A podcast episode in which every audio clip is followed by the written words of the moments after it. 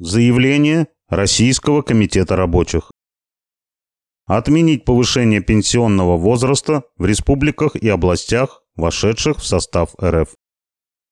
Принимая во внимание исключительные тяготы, которые несут на себе трудящиеся Донецкой Народной Республики, Луганской Народной Республики, Херсонской и Запорожской областей Российской Федерации в условиях борьбы с проявлением американского фашизма на Украине, Российский комитет рабочих считает вредным повышение пенсионного возраста, как подрывающее обороноспособность и препятствующее развитию производства и рабочего класса.